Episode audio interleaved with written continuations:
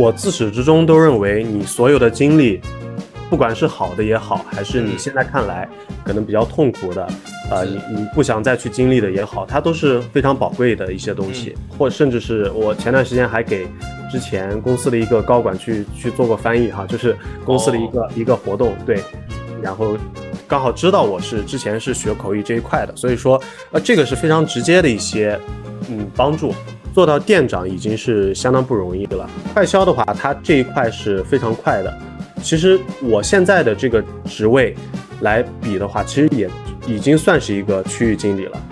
就是说，对，可能可能我我在公司在不到一年的时间就已经做到这个位置。就是说，好多的这个我们的应届生毕业做两到三年之后，啊，基本上。也可能就连副店都不是，这种情况还是比较多的。就是因为我听到两个字，什么寻找商机，然后我就说，那你去看到店，呃，就是可能下下到店铺，然后脑子里第一个可能就类比说，哦，要下基层了啊。然后，那比如说你看到了一些，嗯，它的一些货架的陈列以及店铺的设设计，就是，呃，我我可能没有什么相关的经验，看到这些东西，如何从一个你可能现在身为一个管理者。这种东西商机存在在哪里呢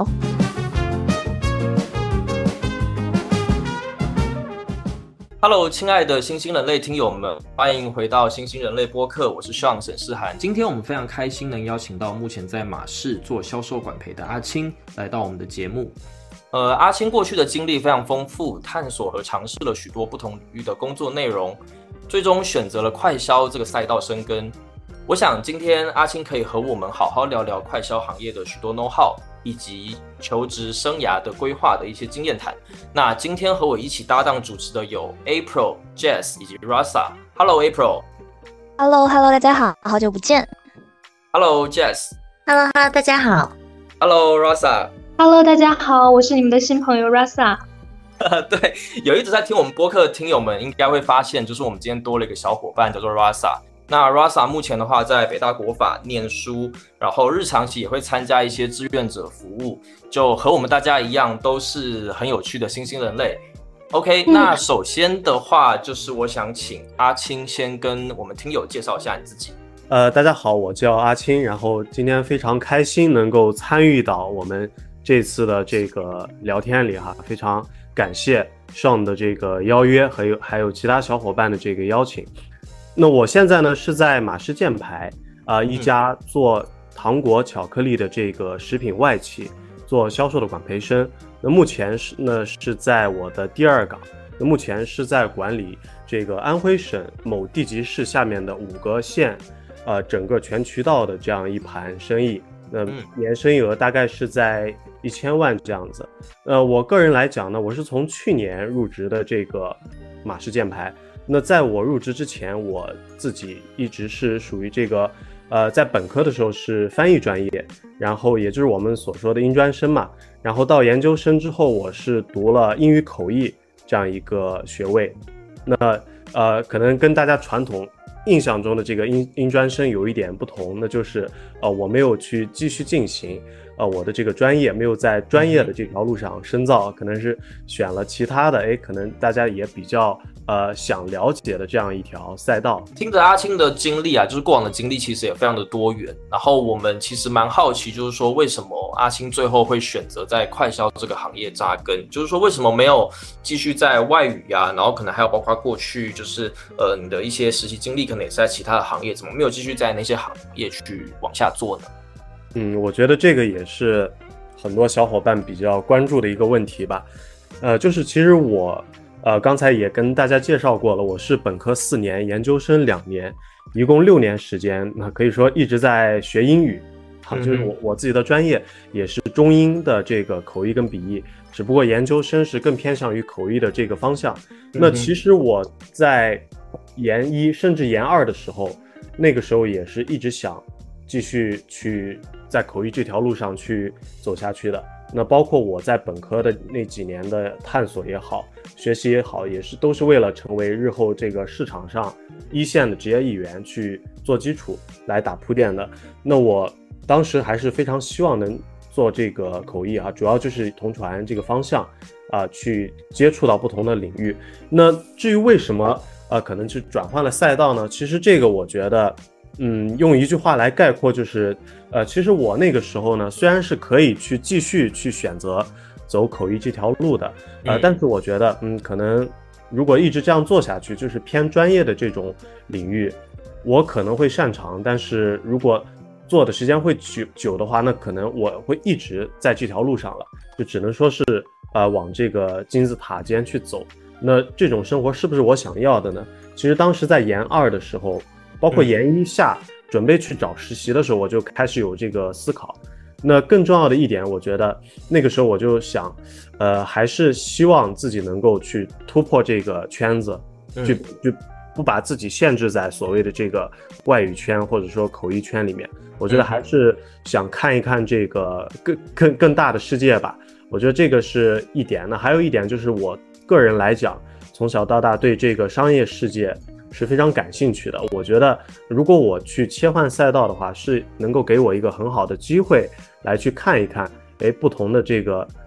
呃行业它是怎么去做生意的，不同的生意模式、商业模式是怎么样的。那刚好快销呢，它能够匹配我心里这个愿望。那还有一个点，我觉得最重要的就是，呃，我想让我的人生有更多的可能性吧。我觉得这个就是，呃，我觉得不一定去限于某一个行业，或者说是某一个专业，那某一个领域啊。所以这一块的话，我当时也是，也算是现在看来做出一个比较勇敢的决定吧，就是放弃了自己喜欢的而且比较擅长的啊口译这一块的方向，而选择了其他的行业。我在。放弃口译之后呢，也会探索了其他行业嘛？可能上也知道，就是在这个，我当时是在一家外企叫罗氏，可能大家也听过。呃，罗氏的基本上每年都是 top three 的这样一个外企。那在罗氏也是做过类似于销售的这种实习生，那然后也去到了奢侈品啊，包括大家耳熟能详这个罗意威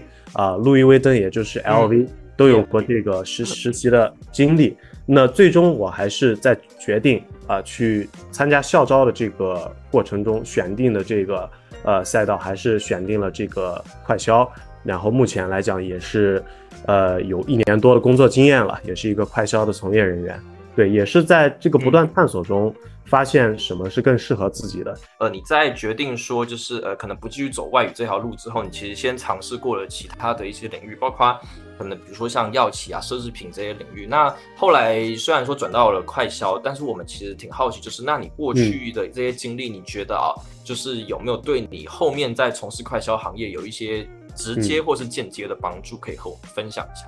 呃，我觉得这个帮助它肯定是必然的，因为我自始至终都认为，你所有的经历，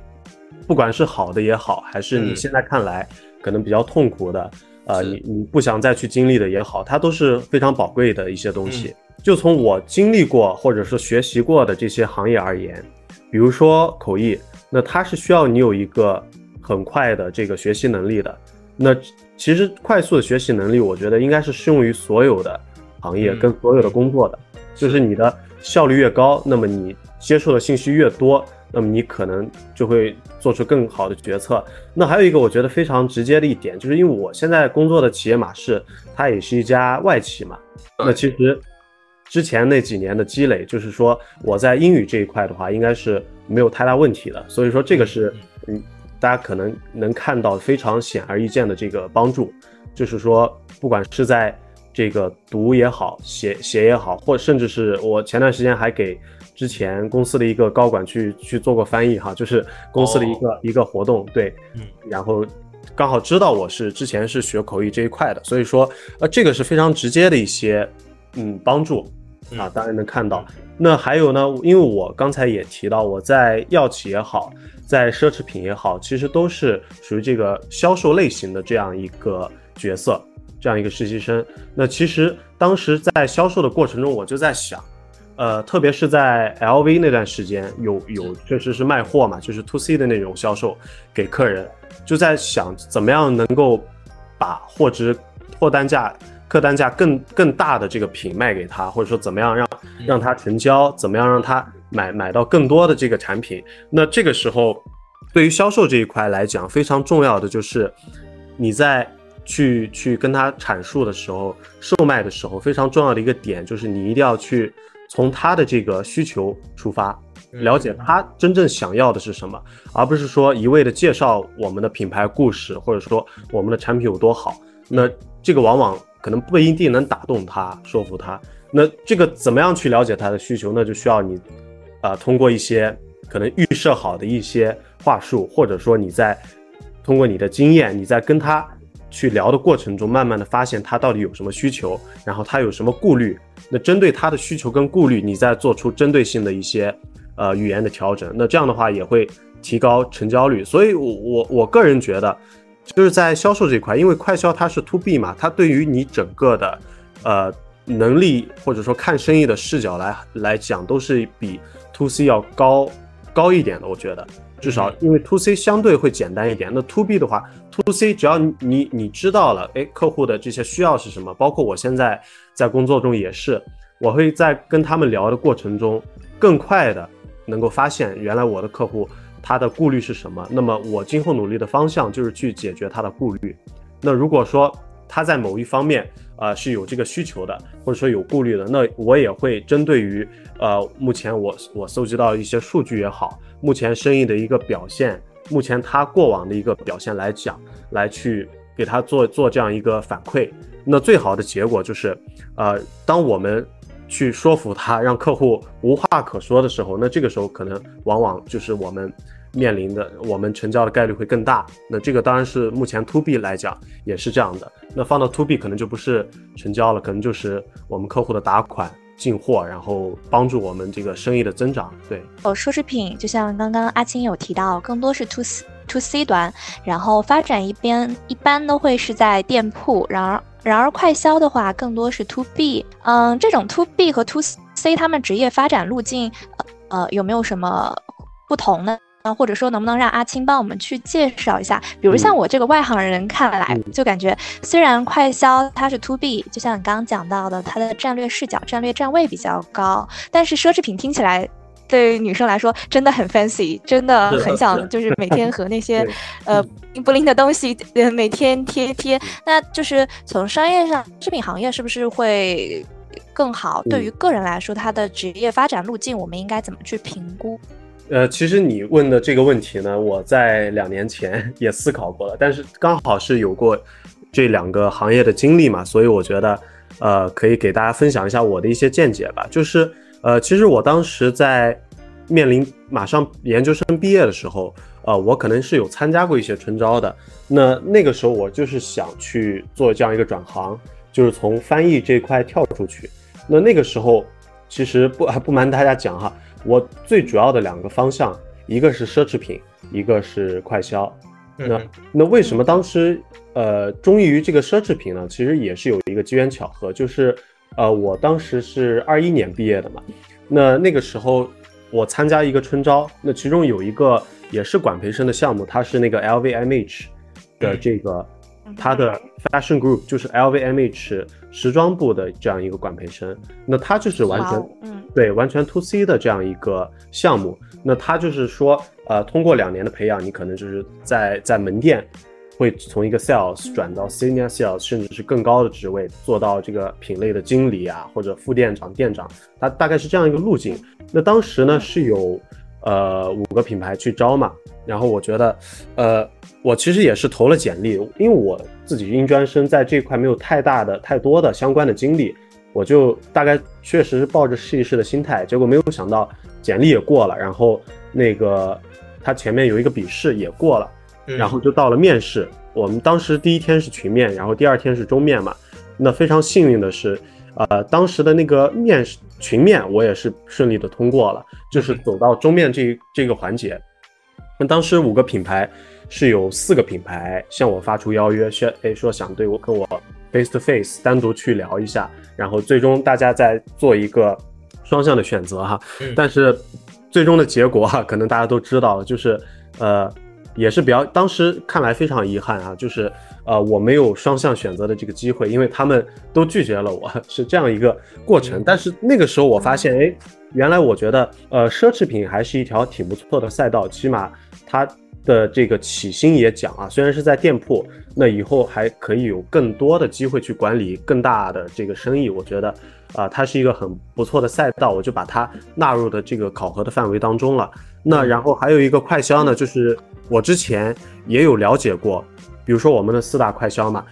宝洁、马仕、呃欧莱雅和这个联合利华这些，包括我也投了一些其他的呃二线、二三线的品牌啊，我们的这个易姿也好。呃，这个嘉士伯也好，百威等等，就是因为我是二一年毕业之后才去做的这个秋招，相当于是二二年秋招了。呃，我只能我的选择可能会有限一点，但是当时能投的都都投递了，就是说这两个呃这两块是我最终选择的一个方向。呃，但其实，在在这个探索的过程中呢，呃，我当时是在一家奢侈品店店找到了一份兼职，呃，也相当于实习去做，在做的过程中，我会发现原来。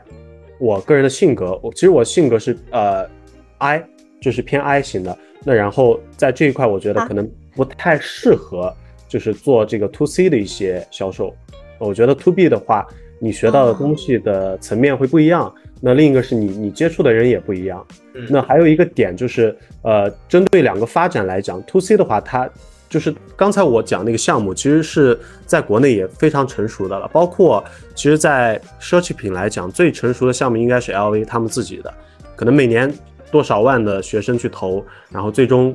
可能只只只招二十个或者三十个，呃，最终也是，当然他们的成长路径会比其他的奢侈品更更快一点，但主要也是在这个店铺。那如果更进一步的话，可能需要更长的时间，比如说。店铺再往上就是这个，呃，店长嘛，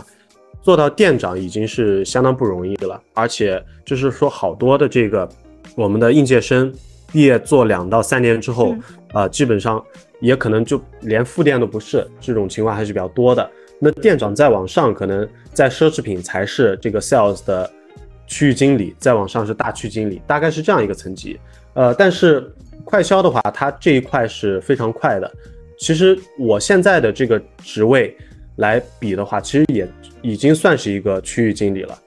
就是说，对，可能可能我我在公司在不到一年的时间就已经做到这个位置。那这一块的发展，它的整个的路径也是不一样的。而且在店铺，包括我在 LV 也有做过嘛，就是说它可能有更多的局限。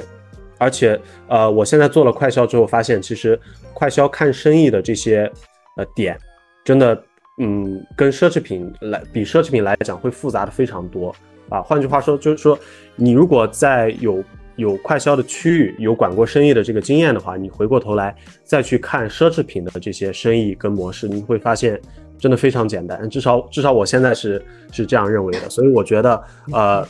这块 to B to B 这一块的话，可能会对于我们的成长，它挑战性会更大一点，但是可能它的机会。或者说它的可能性也会更多一点，但是也不一定哈，因为我我认识的其他的一些同学，他可能觉得我就是喜欢这个时尚，我喜欢奢侈品啊，特别是一些女孩子，呃，我喜欢喜欢跟人打交道。是的，是的，那他可能就会运用到他的这个优势，他觉得可能快销嘛，这个都是太接地气地气了，我还是喜欢 fancy 一点的，那他可能在店铺的发展会更好，所以这个也是要看。大家的这个性格，Hello，阿青，啊，我注意到你一路上其实转了很多的方向，也做了特别多的尝试，你一直在踏出自己的舒适圈，能仔细和我们说一说每一次你转变的契机，以及你如何踏出自己的第一步吗？嗯，其实契机来讲，我觉得，就是说人生的每一次选择吧，其实这个东西都是比较玄妙的，就像，呃，你说我我。可能也不是突然有了这个想法，就是说我不想做翻译了。那那只只不过可能是日积月累，包括我个人的一些性格，在某一个时间段可能就发生了这个变化。那我觉得可以理解成一种进步吧。那每一次踏出舒适圈的话，呃，我可以讲一下，就是我当时是怎么去去离开不同的这个圈子的。是，就比如说当时是研一下的时候，我们要去找实习了嘛。那那个时候又是二零年疫情非常严重的时候，只能说是在在线上去投一些简历，或者说做一些面试。呃，其实那个时候我觉得也是一个非常巧合的事情，就是我投递的也也在不同的企业去做了一些投递，那我当时主要的方向呢是觉得，呃，因为本来这个口译是跟人打交道比较多嘛，那如果不做英语类的话，那我可能更偏向于销售类这这一块的这个实习。那非常巧的一件事情呢，当时所有给我回复的一些企业都是药企啊，就是医药行业的。然后呃，最终也是比较幸运吧，就是通过两次的这个电话面试，当时罗氏啊，就是给给到我这次机会。然后我是在差不多疫情缓解了一段时间之后去的上海。对，这个是我第一次的这个转变。那第二次的话，就是刚才说的，到这个奢侈品。奢侈品的话，就是我我毕业之后嘛，就是参参加那个项目之后，我觉得这个是一个比较感兴趣的点，我觉得可以去试着去尝试一下。那当时其实，呃，我其实用了一个比较笨的办法哈，但是我觉得，呃，这个办法呢，也也不失为一种呃办法，就是呃，当时我是在已经毕业了，我是想在真正参加秋招之前。那两三个月时间积累一点经验，那如果是是去报奢侈品的话，我积累一点奢侈品相关的实习经验会更好啊。那最快捷的方式就是在店铺里去做这样一个 sales assistant，去帮一些帮 sales 做一些基础性的东西。你你当然也是一个了解这个行业很好的契机嘛。呃，我当时是在上海，然后上海去。去看不同的商圈，然后不同的商圈，其实我是在每一家店里去问有没有你是是不是去招这个呃这个兼职。那奢侈品我们叫它 PT。那这边的话就是我是找了好几家店啊，我不知道多少家呢，最终还是有一家说刚好缺一个这个岗位，你要不要来看一下？跟他电话沟通了一下，然后到店里之后聊的都都比较好，然后就是算算是定下来了。每件事情都有一个循序渐进的过程吧。呃，我当时那个品牌叫 Cancel，啊，也是 LVMH 旗下的一个品牌。那可能最近两年它的知名度会高一点。那个时候算是一个三线的品牌啊，叫 Cancel。呃，然后在 Cancel 做了两个月之后，我我看到 LV 它也是有招相同的这个岗位的实习生，然后我就去去去过去去试了一下，去他去做他的面试。那当时可能三十个人，最终也是只只招了，呃五六个这样子，也是非常幸非常幸运去做了 LV 的这个 PT，然后慢慢一路走来，可能就有更多的经验跟这个能力之后，再去面快销的这些岗位，我觉得就是，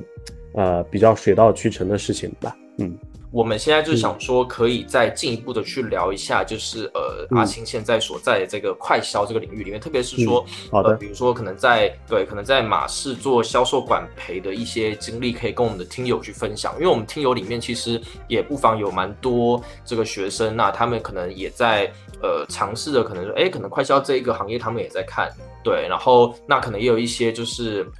呃，初入社会，就我们这个我们这个播客很有意思的一件事情是，嗯，就是我们的年龄段它有一点点的分化，就是它主要集中在两个年龄段。第一个年龄段是二十岁到二十五岁左右，那其实是大学对吧？研究生，然后还在探索自己。那另一个年龄段就是四十岁以上。对，那可能对，所以我觉得今天这一个访谈就是其实会非常的有意义，就是可能可以让呃在其他赛道领域的伙伴可以看一看，就是呃快销这个领域。对，那能不能请阿青跟我们分享一下，就是说你现在在马市做销售管培，然后也做到区域经理了嘛？那现在你的一整天的 typical day 它大概是什么样子？呃，这个话题还是非常有意义的，就像刚才上讲过的。啊，可能咱们这个节目是有不同的年龄段，可能有个分化，呃，但我觉得相信我，我我讲的还还是不管是对于我们年轻一代的这个 Gen Z 来讲，或者说年龄大一点、稍微有一点经验的我们的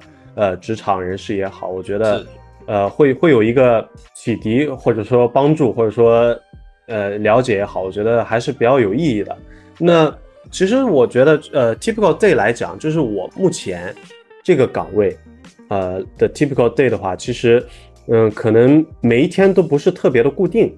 呃，因为呃，其实我现在这个岗位呢，在公司的名称叫区域销售高级主管，那可能呃离经理会差一点哈，但但是就我刚才去做比较，可能呃相当于一个区域的经理了。那那我现在是属于是管五个县城啊，你可以理解成这五个县的县长，就是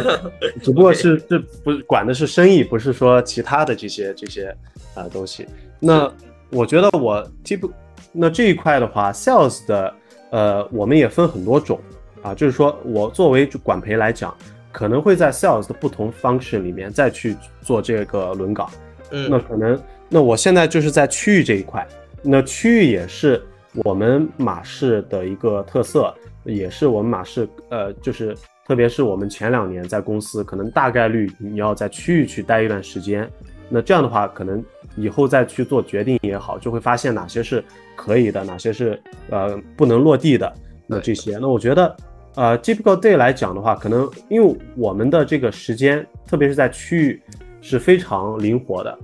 而且你工作的这个地点也是非常灵活的。那可能我一周的时间有一半甚至以以上都是在县城。那可能我在县城的时候会跟会拜访我们的经销商客户，啊，这个是我说的我们的最忠实的合作伙伴。这个是每周肯定要去做的这个事情。那还有一个就是说，我会跟同事去做一个协访，也就是说，我会跟他一起去跑店，因为我的我的就是我我管辖的这些业务的同事，他们每天都是需要去呃去卖货的，不管你是开车也好，或者说去做这个预售也好，那那我肯定也会去跟他们去下到市场去花一点时间，啊，可能一天。可能这这周去花个一两天时间，那一天去花大概一两个小时去看一看这个市场不同的渠道到底怎么样。那其实我觉得跑市场是一呃是非常有趣的一件事情吧，就是你真正沉下心来去在市场里看的时候，你会发现很多的问题，当然也有很多的机会。嗯啊，包括我们的拿货的渠道也好，目前品类的分销也好，这个店的陈列怎么样，这个店投资怎么样。等等，它的价格其实你通过去跟店里的人聊天，你会发现非常非常多的这个机会，这个是我觉得很有意思的。那这一块就是我们针对于整个生意来讲去做的。那还有就是我会花一些时间，比如说是在出差的话，我会在酒店里；那不出差的话，我会在目前 base 地的这个办公室去做一些行政类的这个工作。那可能会包含一些 dirty work，所谓的。啊，这个我觉得是很多工作都是在所难免的。那这一块的话，也会花我花费我一些时间。嗯，那主要是我的工作是由这两块组成的。那还有一块呢，就是我们的这个会议啊，因为平时呃，因为现在生意生意压力也比较大，那我们开会的时间也呃，也不能说很多吧，也不能说每天都有，但是至少我们基本上每天都会给下面的同事去开会，去做一个团队的管理，这样子。那我觉得还有一块呢，就是会有很多的突发的事件，嗯嗯，我们处理。那这个时候你可能在 base D 的办公室，也可能在县城，这个时候可能突然接到一个电话或者一个消息，啊，哪里的货出问题了，或或者说是呃这个呃之前去去做的一件事情，整个一些库存啊等等。都有可能会会会出现这个新的问题，然后这个是也是要你作为主管去解决的。嗯嗯，这可能是针对阿青刚刚提到的第二个工作内容。嗯，就是因为我听到两个字，什么寻找。商机，然后 我就说，那你去看到店，呃，就是可能下下到店铺，然后脑子里第一个可能就类比说，哦，要下基层了。然后，那比如说你看到了一些，嗯，它的一些货架的陈列以及店铺的设设计，就是，呃，我我可能没有什么相关的经验，看到这些东西，如何从一个你可能现在身为一个管理者，这种东西商机存在在哪里呢？或者说有没有一个小小的？小案例可以跟我们分享一下，就是或者说你当时看到有一个什么小点，然后你想到了一个或许未来能够创收的机会，可以不用说的那么细，然后可能就是满足一下我们的好奇心。我就在想，看到了一堆什么德芙啊、舍利架呀，我满脑子可能只有一个词好吃，然后 但我不知道这个商机可能是从哪些方面来考虑呢？呃，其实它是这样的，就是我们因为我们现在是第二岗嘛，其实第一岗的话。它是一个打基础的过程，就你刚才所说的这些，我们在第一岗也去也是在做，因为我们第一岗就是作为一个一线的业务代表去去呃去到店里去拜访，那这个时候你就是需要你的观察，你的沟通来发现一些机会。就比如说，那他有些货可能是用这个开盒，那这个时候你你会跟店主去讲，可能用我们现在公司的陈列，它会更好一点，有一个更好的呈现效果，然后把它放在一个更好的位置，那这样的话消费者能够看得更清楚。那这个是我觉得非非常非常简单、非常基础的一个事情。那到现在呢，在开始管生意的时候，可能自己看到的东西会更多一点。就比如说我们，呃，其实不同的快销公司它也有一些类似的标准，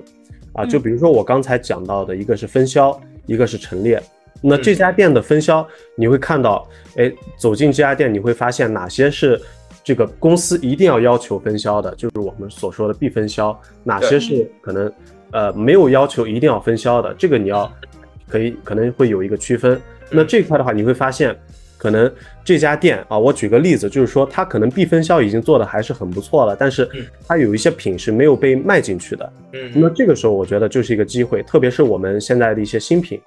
包比如说德芙的这个饼干呀这些，那新品它一个来讲，它可能会。呃，让消费者觉得，呃，更认可我们的品牌。他觉得啊，原来德芙还有这个东西，要不要去试一下？那第二个就是，一般来讲，新品它的毛利是会比一些比较经典或者说比较敏感的产品，它的毛利更多的。那这样的话，一个是给经销商呢，另一个就是给到在在下游的门店去去创造更多的这个利润。所以说，这个这个也是一些机会。那还有呢，就是说，比如说，如果这个店。我们的同事他的这个合作很不错的话，那这个时候是不是可以说给这个店再增加一点我们的关于陈列的这个费用啊？每个月固定去增加一点投资。那如果有了这个投资的之后，我可能本来这个这个收银口下面的这个架子，那可能是它一共有六七层，只有三四层是我们的。那有了这个投入之后，那可能。啊，前五层甚至前前前首六层，那都是我们的。那这样的话，其实对于我们公司来讲，或者说是对于这个店主来讲，都是一个互惠互利的过程。对，其实其实有非常多的这种嗯案例吧，但是每家店或者说每个区域的情况都都是不一样的。对，呃，我我这边蛮好奇一件事情，因为其实像比如说啊，因为呃，我之前也有了解到，呃，我打个比方，像。一些商业综合体，比如说一个商场，它新开了之后，它一定会需要招商嘛。那为了一些客流量的的因素，它可能会想说，哎，如果我这边有星巴克进驻，我有喜茶进驻，那就会有一些基础的客流量会进来，因为毕竟都是一些比较有名的牌子，所以它可能就会开出非常好的条件，甚至说可能会免费，比如说第一年免租金，然后让这些。比较大的这一些这一些品牌进驻，对，那呃，因为马氏的话，它毕竟也是一个就是很大的牌子，所以我在想是说，就是你们在跟这些 B 端去谈生意的时候，就是呃，你们之间的那一种博弈关系，就是大概是什么样？是像我刚刚提到那样，就是说，因为毕竟你们东西就是已经是比较出名的品牌跟 SKU，就是说可能放在那儿就是。常常态来说都会有一些基础的流水进来，那这个其实对销售方来说也是一件好事情嘛。对，那那那他们会不会说就是呃，因为你们牌子比较大，所以就可能会呃，就是说给你们一些比较优惠的一些条件啊，然后让你们去去进来。那如果说你们要提出你们想要上新品的时候，那这个博弈关系会不会改变？就是蛮好奇在这一块的一些经验。呃，对，其实那个我觉得。就是我们在快销里面有一个非常重要的词哈，就是叫客情啊，我们叫 customer relationship，就是一个你跟客户之间的这样一个关系。其实有的时候你的这些品能不能上，或者说上了之后放在哪里，怎么放，好多东西它是取决于你的这个客情的。哦，怎么样去建立这样一个比较良好的客情关系？那这个就需要我们自己的销售同事。他们他们的努力了，那哦，可能可能我频繁的拜访，这个是一种方式。那第二个就是说，我可能帮门店去解决了一些问题，那可能是我是用比较软性的一些东西啊，可能是说我我每一次有新品之后，我可能会给店里先尝尝尝鲜，你先看一下，这个也是做客情一个我们经常去用的一个手段吧。那还有一点呢，就是更直接了，更直接的直接用这个费用去覆盖去铺。那公司对于不同的类型的门店也来也好，或者说不同渠道的门店也好，它的运作方式还是有一点区别的。你像这种比较大的 NK，就是我们这个大润发、呃家乐福、永辉啊这种非常大的连锁的这种全国性的商超来讲，其实在每一个区域公司都是有我们的客户经理的。那客户经理就是属于门店和我们区域销售人员之间之间一个桥梁。那关于新品的进场费，或者说关于一些开码的工作，包括关于门店的一些档期等等，嗯那都是由这个客户经理呃来主导，然后我们最终区域再去做这样一个执行跟完成。所以说，呃嗯，针对不同类型的门店，我们还是有不一样的这个解决的方案。但是，呃，针对客情而言，它是适用于所有的渠道跟所有类型的门店的。嗯。嗯嗯，OK，但是当然，就像对，就像你说的，我们一个很大的优势就是说我们的品牌力，呃，因为我们是在食品、休闲零食这一块是属于一线的品牌，是特别是我们的口香糖跟巧克力的这两个品类，基本上是常年处于 top one 的，在在嗯国内来讲。嗯啊，所以说这一块的话，可能有时候不一定能给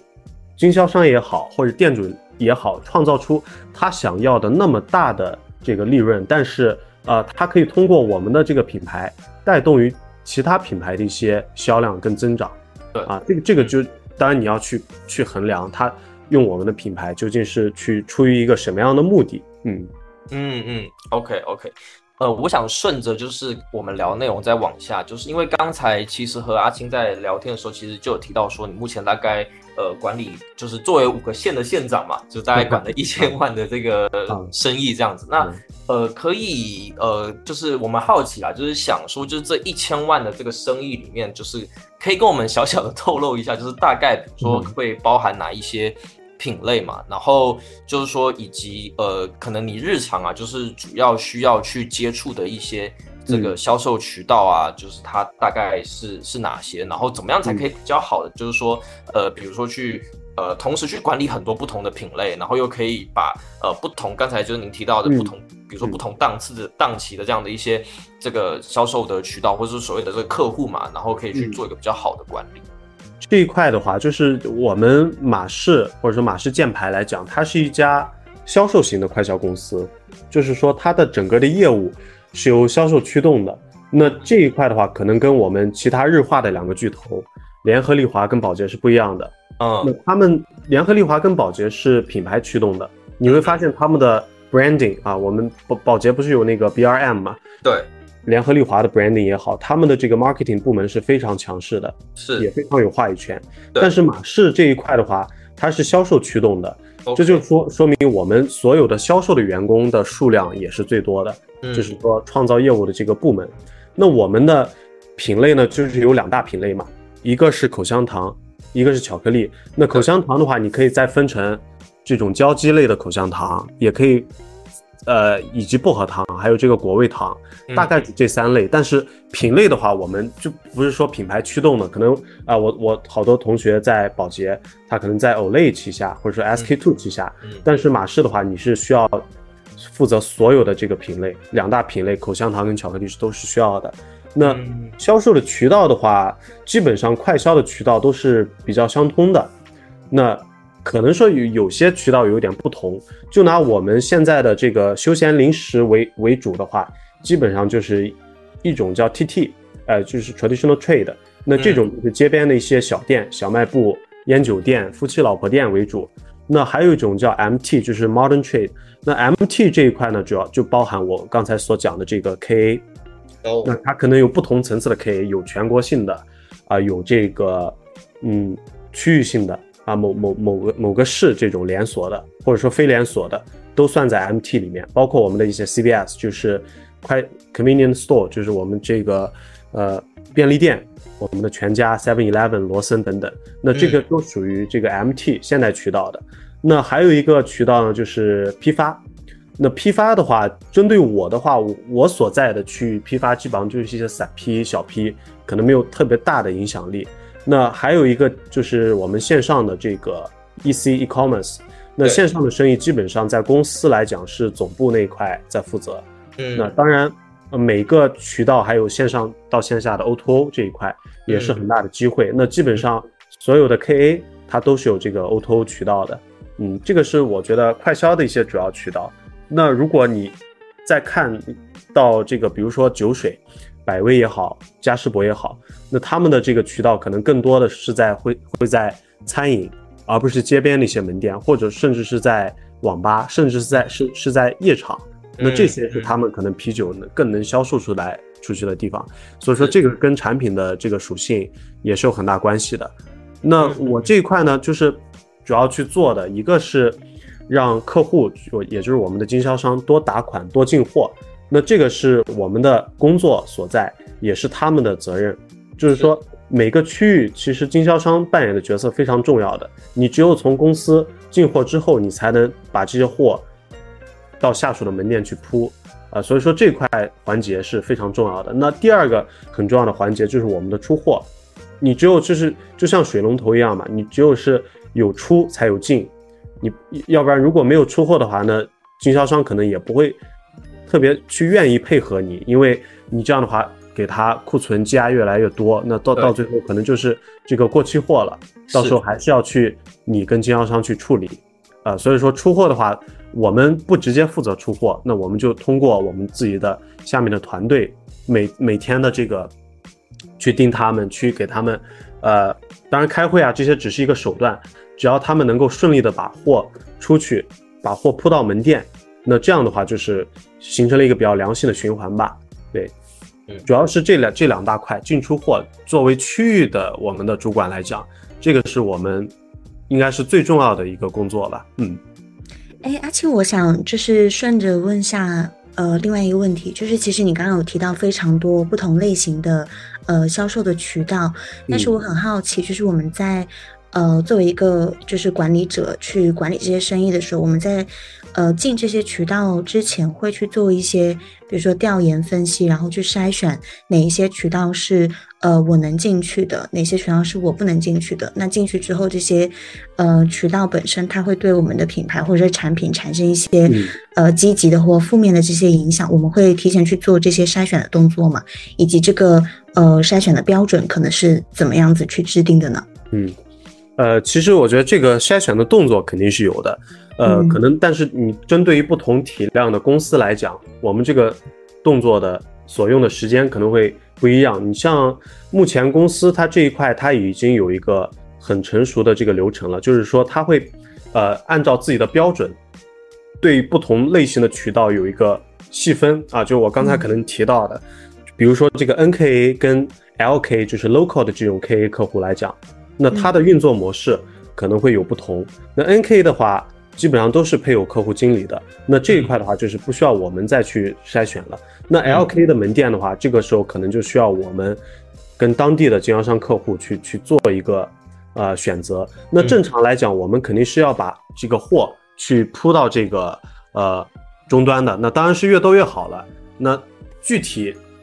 铺进去之后，我们能不能把货铺进去？之后我们的合作是不是比较顺畅？那之后这个整家店的动销是快还是慢？它大概的生意给我们贡献是多少？那这个是我们需要呃，基本上每段时间每每周也好，或者说以月为单位也好，都是需要去监测的。对，这个是我们肯定要去要去做的。我觉得与其说筛选，可能目前在。在现有的这个公司而言，可能更多的是做这样一个，呃，就是监测吧。你要去，包括你通过一些数据也好，通过门店的一些反馈也好，啊，甚至是呃经销商客户他在给货的过程中，门店的这些，比如说我们的一些账期啊、压款啊等等这些问题，你再去做评判，可能最终呃比较好的结果就是我们的货在他们那边该铺的都铺下去了，而且卖的还不错。那差一点的结果可能是有部分的这个产品，它可能是通过其他的批发呀，或者说那个 B to B 的这个渠道去自采。那这样的话，可能我们呃合作就没有那么顺畅，对，甚至是它的所有的品都不从我们厂家这边去拿，它可能从其他渠道。这种情况呢，在所有的市场都是比较常见的，嗯。呃，其实刚刚阿青你也有提到，就是马氏它其实是以就是销售为主要导向的这样子的一个呃品牌存在。那呃，我想了解一下，就是呃，比如说我们现在在的这个岗位，它的主要的 KPI 是主要以销售为销售额为主。那除了销售额之外，它还会考核什么一呃什么样子的一些指标吗？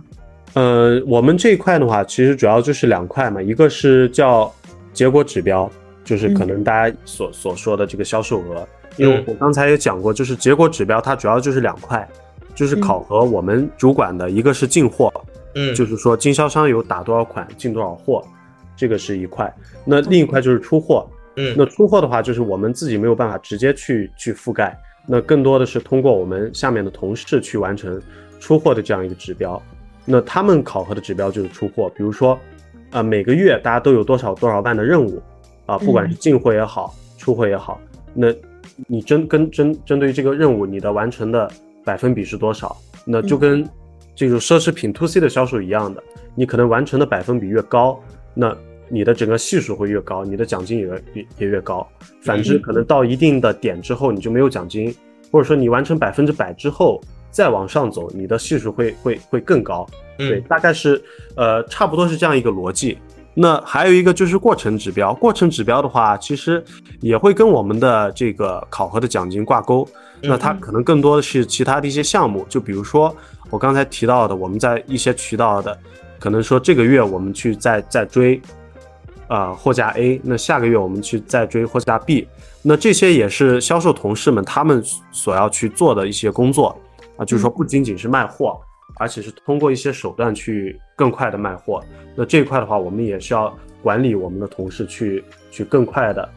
把让这些指标可能说从红灯变成绿灯这样一个过程。嗯，那我这边很好奇，就是呃，阿青觉得说现在的工作里面啊，哪一个部分可能对你来说是觉得最困难的？然后为什么会觉得它比较困难？呃，其实。就是对于我们区域来讲，不同的区域它的这个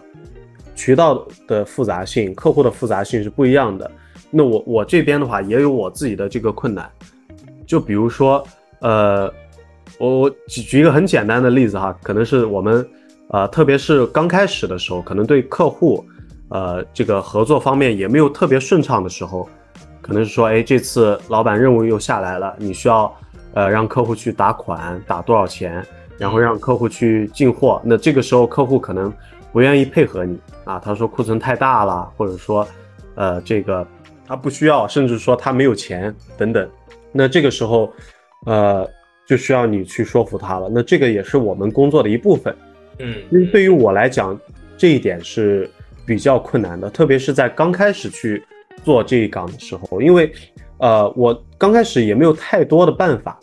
或者说我我觉得。用说服他用哪些话、哪些武器去去说服他，我觉得这个是是非常困难的，特别是对于一个相对来讲对对生意了解没有那么多的人人来说，嗯，你可能呃连说说的话都比较少，那怎么样去说服他去打款呢？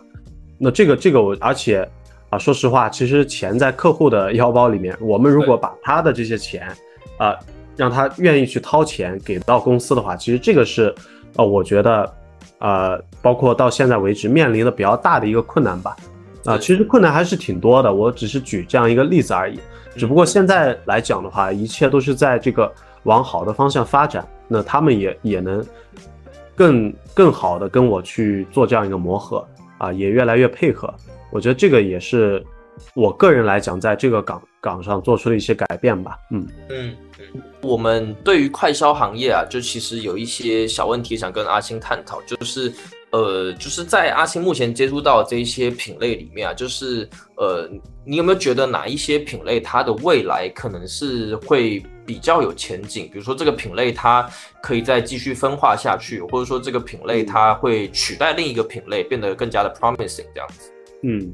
其实这个问题呢，其实我觉得呃，也是我一直思考的，但是。我可能会把它更多的从品类解读到我们对于整个快销行业的这个职业的规划和选择。嗯，那呃，其实目前来讲啊，我们可能大家也有听到，就是在快销这一块，我们呃，像我这种进来的校招生也好，或者说通过一些几年的经验去进去的社招的这个同事也好，那目前行业其实是在走下坡路的，那就是特别是跟疫情前，或者说是在呃一三年、一四年相比的话，它其实可能是有些公司是有上升的，但整体来讲，行业是走下坡路的。那呃，关于品类来讲的话，我觉得，呃，与与其看品类，你可以看不同的一些渠道啊，比如说我们公司现在也一直在推这个新渠道。那新渠道呢，一般来讲，它的定义就是非传统的那些渠道，就是我刚才所说的 MT 啊、PT，它都是呃公司沉淀了很多年的渠道了。那新渠道的话，有一个很大的代表，大家可能也都清楚，叫零食店。那零食店它是一个。呃，纯增量的东西，那增量的话，它背后的是有很大的资本去支撑的。那零食店在这几年，它也算是一个小的风口啊。可能我们知道的这个老婆大人、赵一鸣，对吧？期货街、来油品等等这些已经连锁的。那现在甚至出现了这个争相开店的这个风潮。我觉得这个是一个渠道来讲更多的这个增长点。它不仅仅是我们的品类，它还有这个饮料啊。酒水这些卖卖进去这一块，对，那呃，就品类而言的话，我觉得其实修食来讲的话，它可能确实是呃增长会更加乏力一点。那如如果你从不同的品类来看，可能快消呃还可以分成食品、酒水啊，那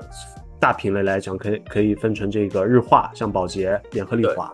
啊这些，包括我们的立白等等，那。我其实我个人的这个感觉，包括很很多前辈也跟我讲过，呃，就是日化跟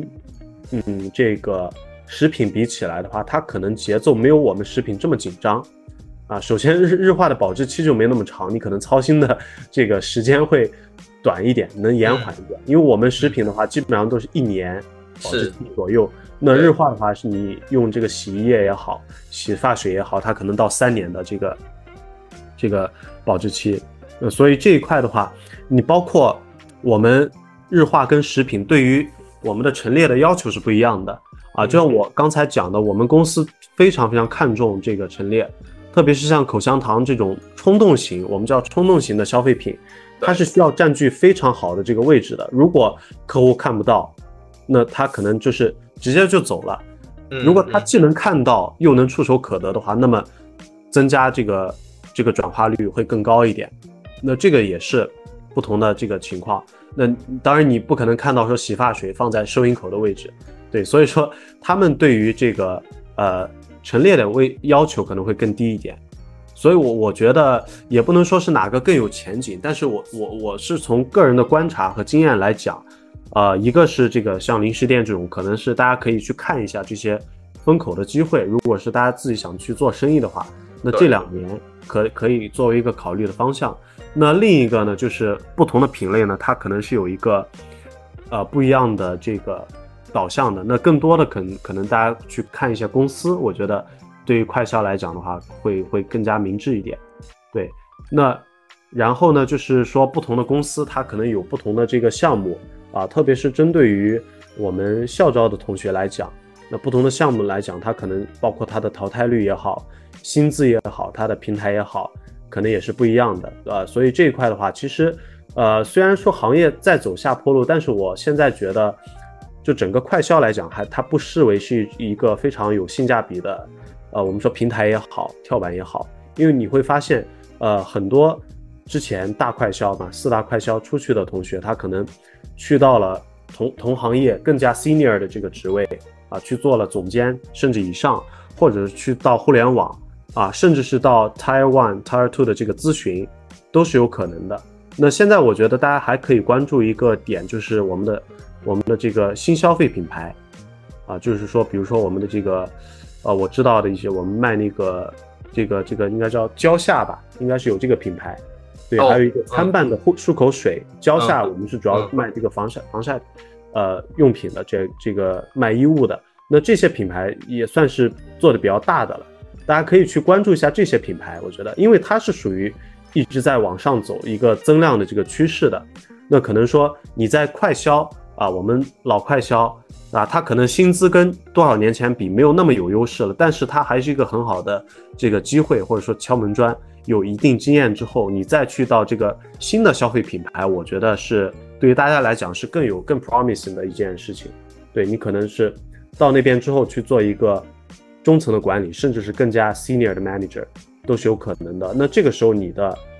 视你有已经有一定的视野跟管理生意的能力了，那你再去到那个岗位，你会觉得啊一切会变得更加简单一点。而且如果它的行业是在呃，往上走，它的品类往上走的话，那你的压力也会小一点，啊，相反的，你的薪水会多多很多。我觉得这个是呃，我我推荐大家去去做的一个选择吧。我我这边有个问题想跟阿青就是纯讨论，因为像刚才我们听下来，就是说可能现在休闲食品这一块，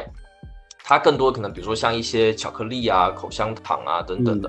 它可能就还是比较偏一些，比如说甜食啊，然后一些零嘴啊这一些。那呃。就是阿青有没有对于这个休闲食品这个品类，它未来的一些发展有一些看法？比如说它会不会，比如说朝更加健康的这样的一个领域去走？呃，或者说它会不会因为大家的这个健康意识的觉觉醒啊，或者说就是更加的重视啊，它可能会去影响到这个品类它未来的一些走向？嗯，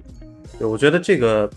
还是非常有意义的一个讨论哈，就是对于。修饰这一块的话，呃，因为我想了一下，它可能有几大趋势。那第一个就是大家，特别是在疫情之后，都开始关注自身健康的时候，健康肯定是一个很大的趋势。那我觉得这一块的话，呃，我可以用公司的一个例子跟大家分享一下，因为我们本来就是这个品类的领导者了，不管是在糖果还是在巧克力这一块，其实我们有陆陆续续的推出一些跟大家健康相关的这个新品。